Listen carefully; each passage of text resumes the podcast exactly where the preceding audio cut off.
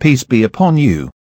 You're listening podcast from Yakin Institute for Youth Conversation. For more please stay tuned. أعوذ بالله من الشيطان الرجيم بسم الله الرحمن الرحيم الذين يأكلون الربا لا يقومون إلا كما يقوم الذي يتخبطه الشيطان من المس ذلك بأنهم قالوا إنما البيع مثل الربا وأحل الله البيع وحرم الربا. فمن جاءه موعظة من ربه فانتهى فله ما سلف فله ما سلف وأمره إلى الله. ومن عاد فأولئك أصحاب النار هم فيها خالدون പലിശ ഭുജിക്കുന്നവൻ പിശാജിന്റെ തള്ളേറ്റ് വീണെഴുന്നേൽക്കുന്നവനെ പോലെയായിരിക്കും അവരുടെ വാദഗതികൾ ഇപ്രകാരമാണ് കച്ചവടവും പലിശയുമെല്ലാം ഒന്നു തന്നെ എന്നിട്ടും അള്ളാഹു കച്ചവടത്തെ ഹലാലാക്കുകയും പലിശയെ ഹറാമാക്കുകയും ചെയ്തു എന്നാൽ ഈ നിയമോപദേശം ലഭിച്ചതിനു ശേഷം വല്ലവനും പലിശയിൽ നിന്നും പിൻവാങ്ങിയാൽ കഴിഞ്ഞതെല്ലാം കഴിഞ്ഞു ആരെങ്കിലും ഇത് ആവർത്തിക്കുകയാണെങ്കിലോ അവൻ നരകത്തിലാണ് ശാശ്വതമായി തന്നെ. അലഹമുല്ല വസ്സലാത്തു വസ്സലാമു അല റസൂലില്ല വാല അലിഹി വസഹബിഹി അജ്മഈൻ അമാബാദ് പ്രിയദീനി സഹോദരങ്ങളെ അസ്സലാമു അലൈക്കും വറഹ്മത്തുള്ളാഹി തആല വബർക്കാത്തു സൂറത്തുൽ ബക്കറയുടെ നൂറ്റി മുപ്പത്തിയഞ്ചാമത്തെ ഈ എപ്പിസോഡിൽ നമുക്കിന്ന് ഇരുന്നൂറ്റി എഴുപത്തി അഞ്ചാമത്തെ ആയത്ത് പഠിക്കാൻ ശ്രമിക്കാം. വളരെ വിശദമായി ഇൻഫാക്കിനെ കുറിച്ചും സ്വതക്കയെക്കുറിച്ചും അള്ളാഹു അതിന്റെ എല്ലാ വശങ്ങളെയും സ്പർശിച്ചുകൊണ്ട് തന്നെ നമ്മളെ ഉപദേശിച്ചുണർത്തിക്കഴിഞ്ഞു. എന്തുകൊണ്ട് ഇൻഫാക്ക് ചെയ്യണം? ആർക്കൊക്കെയാണ് അതിന്റെ നേട്ടം? ഏതിടങ്ങളിലൊക്കെയാവണം നിങ്ങളുടെ ഇൻഫാക്ക് ചെന്ന് പതിക്കേണ്ടത്? ഏതെല്ലാം രീതിയിൽ ചെയ്യാം ഏതെല്ലാം രീതിയിൽ ചെയ്യരുത്? ആർക്കൊക്കെ കൊടുക്കാം ആർക്കൊക്കെ കൊടുക്കരുത്? ഇൻഫാക്കുമായി ബന്ധപ്പെട്ട് പിശാജ് നിങ്ങളെ പേടിപ്പിക്കാൻ പോകുന്നത് എന്ത്? തുടങ്ങിയ നിരവധി വശങ്ങൾ നമ്മളോട് സവിസ്തരം വിവരിച്ചതിന് ശേഷം സമ്പത്തുമായി തന്നെ ബന്ധപ്പെട്ട ഇൻഫാക്കിന്റെ ഒരു മറുവശം അല്ലെങ്കിൽ സ്വതക്കയുടെ ഒരു മറുവശമാണ് ഇനി അള്ളാഹു സൂചിപ്പിക്കാൻ പോകുന്നത്. ഇരുന്നൂറ്റി എഴുപത്തി അഞ്ചാമത്തെ ഈ ആയത്ത് മുതൽ ഇരുന്നൂറ്റി എൺപത്തി മൂന്നാമത്തെ ആയത്ത് വരെ നമ്മൾ ഇനി കേൾക്കാനും കാണാനും പഠിക്കാനും പോകുന്നത് പലിശയെ സംബന്ധിച്ചുള്ള വിവരണങ്ങളാണ്. വിവരണങ്ങളല്ല മറിച്ച് നിയമോപദേശങ്ങളാണ് അള്ളാഹു നൽകുന്നത്. പലിശ മാത്രമല്ല അതിൽ കടന്നു വരുന്നത്. കടമിടപാടുകൾ പണയം വെപ്പ് തുടങ്ങിയതെല്ലാം ഇതിനിടയിലൂടെ സ്പർശന വിധേയമാകുന്നുണ്ട്. പൊതുവെ പലിശയുടെ വിപരീത പദം കച്ചവടമാണ് എന്നൊരു തെറ്റിദ്ധാരണ ആളുകൾക്കുണ്ട്.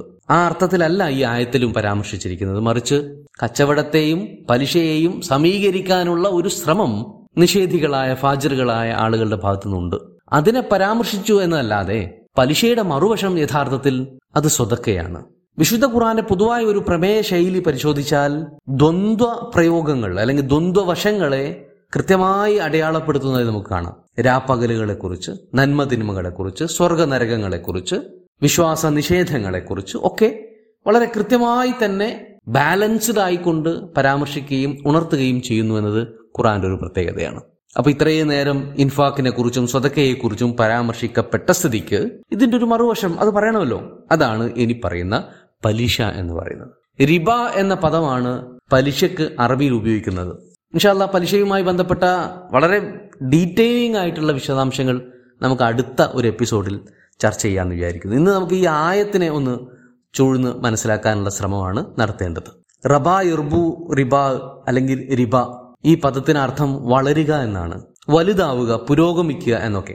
നിരുപാധികം യഥേഷ്ടം വളരുന്ന ഒരു വളർച്ച. ഈ പദത്തിൽ നിന്ന് വേറെയും ഒരുപാട് പദങ്ങളുണ്ട്. തർബീയത്തും റബ്ബും ഒക്കെ ഇതിൽ നിന്നുണ്ടാവുന്നത് തന്നെയാണ്.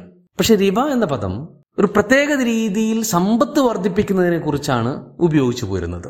അതായത് തന്റെ സമ്പത്ത് ഒരു നിശ്ചിത കാലത്തേക്ക് മറ്റൊരാളെ ഏൽപ്പിക്കുകയും അതിൽ നിന്ന് ആദായം എടുക്കുകയും ചെയ്യുന്ന അങ്ങനെ തന്റെ സമ്പത്ത് വെറുതെ ഇരുന്ന് വളർത്തുകയും ചെയ്യുന്ന ഒരു ഏർപ്പാട്.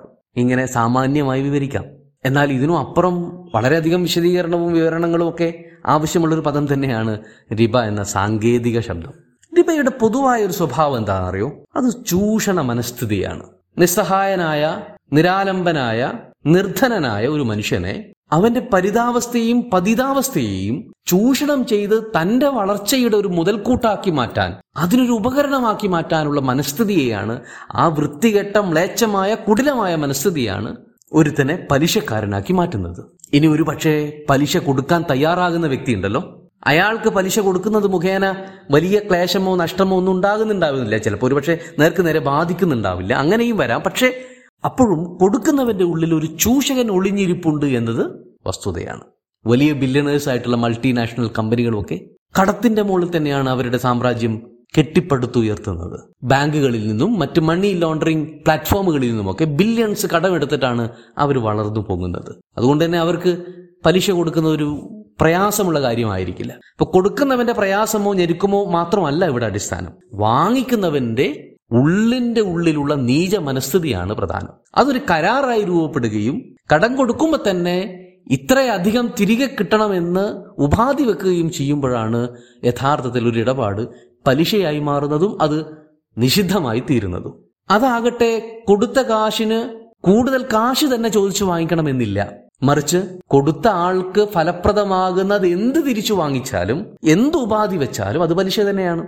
സപ്പോസ് ഒരു പതിനായിരം രൂപ ഒരാൾക്ക് കട കൊടുത്തു തിരിച്ചു പതിനായിരം തന്നെ വാങ്ങിക്കുന്നുള്ളൂ പക്ഷേ നാളെ മുതൽ എന്റെ വീട്ടു ജോലി താനെടുക്കണം അല്ലെങ്കിൽ എന്റെ മക്കളുടെ അടിവസ്ത്രം വൃത്തിയാക്കി കൊടുക്കണം. ഒന്നുമല്ല എന്റെ വീട്ടിന് കാവൽ നിൽക്കണം അതുമല്ല എന്നെ കാണുമ്പോൾ ഒന്ന് ബഹുമാനിച്ചേക്കണം എന്നെങ്കിലും അതിൽ ഉപാധി വന്നിട്ടുണ്ടെങ്കിൽ അത് പലിശ തന്നെയാണ്. ഇപ്പൊ കൊടുത്തതിൽ നിന്ന് എന്തോ അധികമായി അമിതമായി വാങ്ങിക്കുന്നതിന്റെ പേരാണ് പലിശ. അത് മെറ്റീരിയൽ ആകാം അല്ലെങ്കിൽ ഇതുപോലുള്ള മറ്റെന്തു കാര്യവുമാകാം. നമുക്ക് ആയത്തിലേക്ക് ഇറങ്ങിച്ചെല്ലാം മറ്റു വിശദാംശങ്ങൾ വഴിയെ പറയുകയും ചെയ്യാം. അല്ലദീന യക്കുലൂന റിബ. റിബ തിന്നുന്നവൻ പലിശ തിന്നുന്നവൻ. അപ്പൊ തിന്നാൻ പറ്റുന്ന എന്തോ സാധനം പലിശയായി വാങ്ങിച്ചാലേ പ്രശ്നമുള്ളൂ എന്നാണോ അല്ല. ഖുറാനിൽ ഇതുപോലെ ഉപമാലങ്കാരം നിറഞ്ഞ ധാരാളം പ്രയോഗങ്ങൾ കാണാൻ പറ്റും. സമ്പത്ത് കൊള്ളയടിക്കുന്നത് അനർഹമായ സ്വത്ത് നേടിയെടുക്കുന്നത് അവിഹിതമായ മാർഗത്തിൽ എന്തെങ്കിലും സ്വന്തമാക്കുന്നതിനൊക്കെ പലപ്പോഴും തീറ്റയുമായി ബന്ധപ്പെടുത്തിയിട്ട് അള്ളാഹു പറയാറുണ്ട്.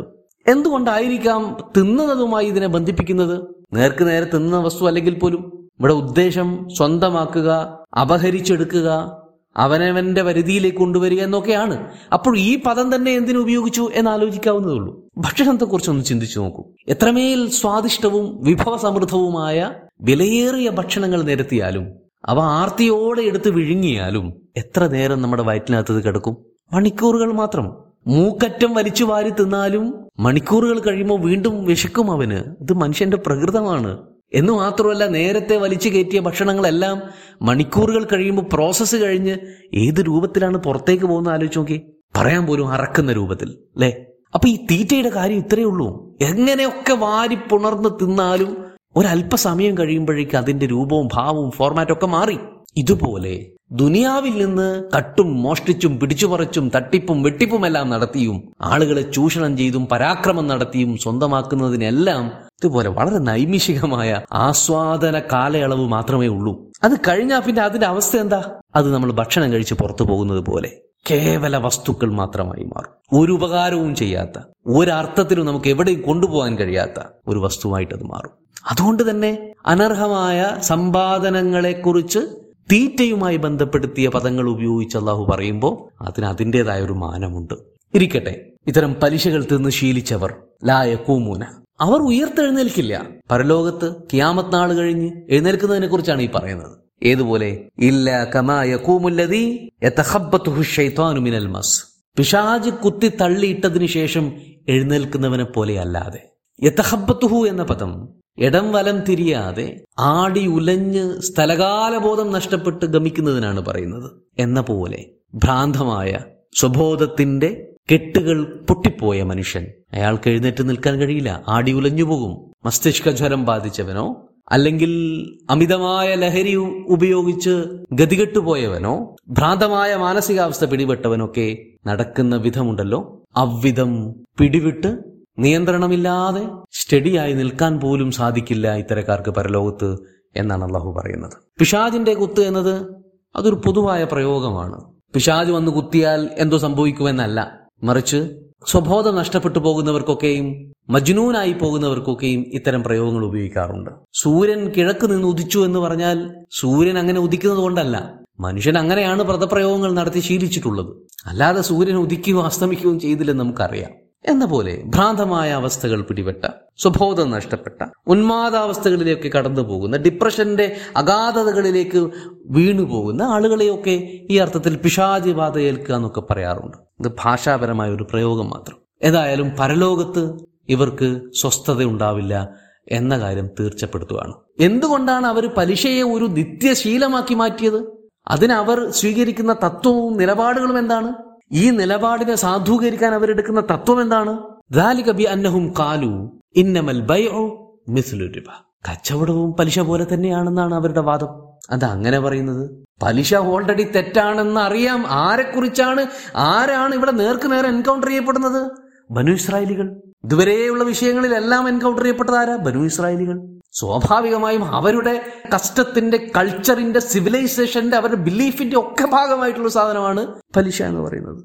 ഓരിക്ക് തന്നെ അറിയാം ബൈ ഡിഫോൾട്ട് ഇതൊരു വൃത്തികെട്ട മ്ലേച്ഛമായ കാര്യമാണെന്ന്. എങ്ങനെ അറിയാം?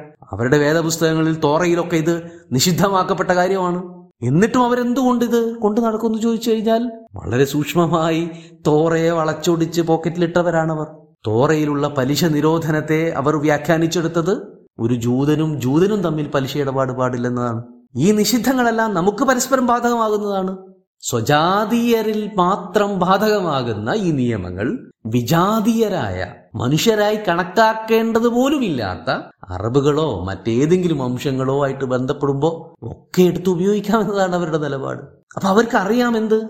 പലിശ വൃത്തികെട്ട മ്ലേച്ഛമായ ദൈവകോപത്തിന് ഇടയാക്കുന്ന കാര്യമാണെന്ന് അറിയാം അപ്പൊ അതിനെ ന്യായീകരിക്കാൻ നിൽക്കുമല്ല അവർ ചെയ്യുന്നത്. മറിച്ച് അതിലേക്ക് കച്ചവടത്തെ വലിച്ചു കൊണ്ടുവന്ന് അതിനെ കൂടി മോശമാക്കാൻ ശ്രമിക്കുവാണ്. നിങ്ങൾ കച്ചവടം ചെയ്യുന്നില്ലേ? ആ കച്ചവടം ഞങ്ങളുടെ പലിശ പോലെ തന്നെയാണ്. എന്ന് പറഞ്ഞാൽ അതും മോശമല്ലേ? പിന്നെന്തിനാ നിങ്ങൾ കച്ചവടം ചെയ്യാൻ നിൽക്കുന്നത്? എന്നൊരു ധ്വനിയാണ് അതിനകത്തുള്ളത്. തീർന്നിട്ടില്ല അവരെ വർത്താനം. വാഹല്ലാഹുൽ രണ്ടും ഒരുപോലെ ആയിരിക്കെ. എന്നിട്ട് നിങ്ങളുടെ പടച്ചവൻ കച്ചവട ഹലാലാക്കി പലിശ ഹറാമാക്കി. എന്ത് നിലപാടാണിത്? എന്ന് അവന്മാര് ചോദിക്കും. മനസ്സിലാവുണ്ടോ? അതായത് പലിശ ഓൾറെഡി ഒരു കുറ്റകൃത്യമാണെന്നും മ്ലേച്ഛ കൃത്യമാണെന്നും അവർക്ക് നന്നായിട്ട് അറിയാം.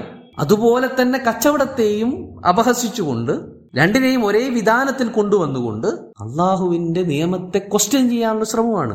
അള്ളാഹുവിന്റെ നിയമങ്ങളിൽ യാതൊരു യുക്തിയും ഇല്ലെന്നാണ് അവർ പറയുന്നത്. പലിശയിൽ എന്താണ് സംഭവിക്കുന്നത്? ഞാൻ സമ്പാദിച്ച കാശ് ഒരാൾക്ക് കൊടുക്കുന്നു. ആ കാശിൽ കൂടുതൽ വർദ്ധിപ്പിച്ച് ഇരട്ടിപ്പിച്ച് വെറുതെ ഇരുന്ന് ഞാൻ സ്വന്തമാക്കുന്നു. കച്ചവടത്തിൽ എന്താണ് സംഭവിക്കുന്നത്?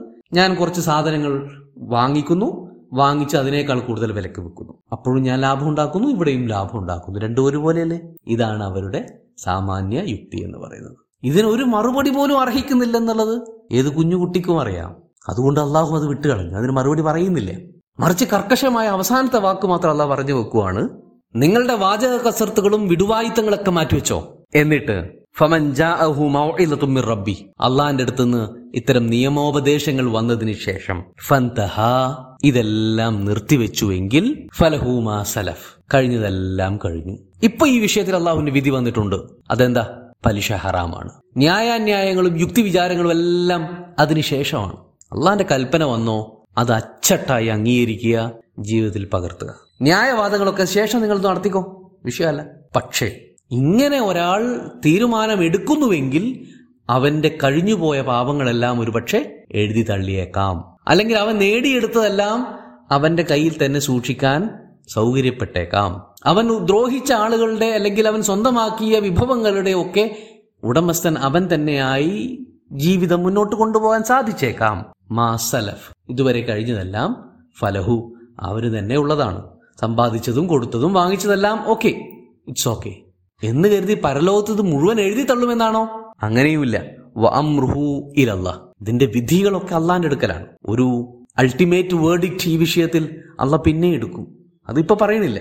പക്ഷെ ഭൗതികമായ വ്യവഹാരങ്ങളുടെ ഇടപാടുകളുടെ കൂട്ടത്തകർച്ചയും പിരിമുറുക്കങ്ങളും ഒക്കെ ഒഴിവാക്കാൻ വേണ്ടിയിട്ട് ഇതുവരെ കഴിഞ്ഞതെല്ലാം കഴിഞ്ഞു. അങ്ങനെ ഒരു നിലപാടെടുക്കുന്നതാണ് നല്ലത്. ഇല്ലെങ്കിൽ വ്യവസ്ഥകൾ മുഴുവൻ പൊളിഞ്ഞു പോകും. ലോകക്രമം ആകെ തലതിരിഞ്ഞു പോകും ആ ഒരു പ്രയാസം ഒഴിവാക്കാനാണ് അള്ളാഹു ഒരു നിലപാട്. പക്ഷേ ഇതിന്റെ പ്രതിഫലങ്ങൾ രക്ഷയോ ശിക്ഷയോ എന്നത് അള്ളാഹുവിന്റെ അടുക്കലാണ്. അത് അവന്റെ വിട്ടുവീഴ്ചയുടെയും കാരുണ്യത്തിന്റെയും ദയാവായ്പിന്റെയും ഒക്കെ ഫലമായി പുറത്തു തന്നേക്കാം എന്ന് പ്രതീക്ഷിക്കാം എന്ന് മാത്രം.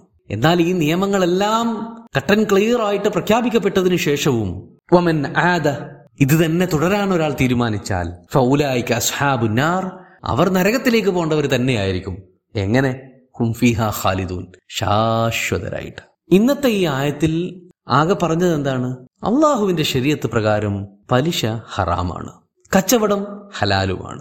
ഇതൊരു പക്ഷെ തിരിച്ചറിയാൻ പറ്റാത്തവരോ പറ്റാത്തതായി അഭിനയിക്കുന്നവരോ ആയിട്ടുള്ള നീചന്മാരും നികൃഷ്ടന്മാരും പലിശയെയും കച്ചവടത്തെയും സമീകരിക്കുകയും എന്നിട്ട് പലിശ ഭുജിക്കാൻ തീരുമാനിക്കുകയും ചെയ്തിരിക്കുന്നു. അത്തരക്കാർക്ക് പരലോകം അത്യന്തം ഭീകരമായിരിക്കും. പലിശയും കച്ചവടവും ഒക്കെ സംബന്ധിച്ചിട്ടുള്ള താരതമ്യ പഠനങ്ങളെല്ലാം ഇൻഷാല്ല നമുക്ക് അടുത്തൊരു ഭാഗത്ത് ചെയ്യാം. അതുവരേക്കും അള്ളാഹു നമ്മെ അനുഗ്രഹിക്കുമാറാകട്ടെ. അസ്സാം വലൈക്കും വറഹമത്തല്ലാഹി വാത്തു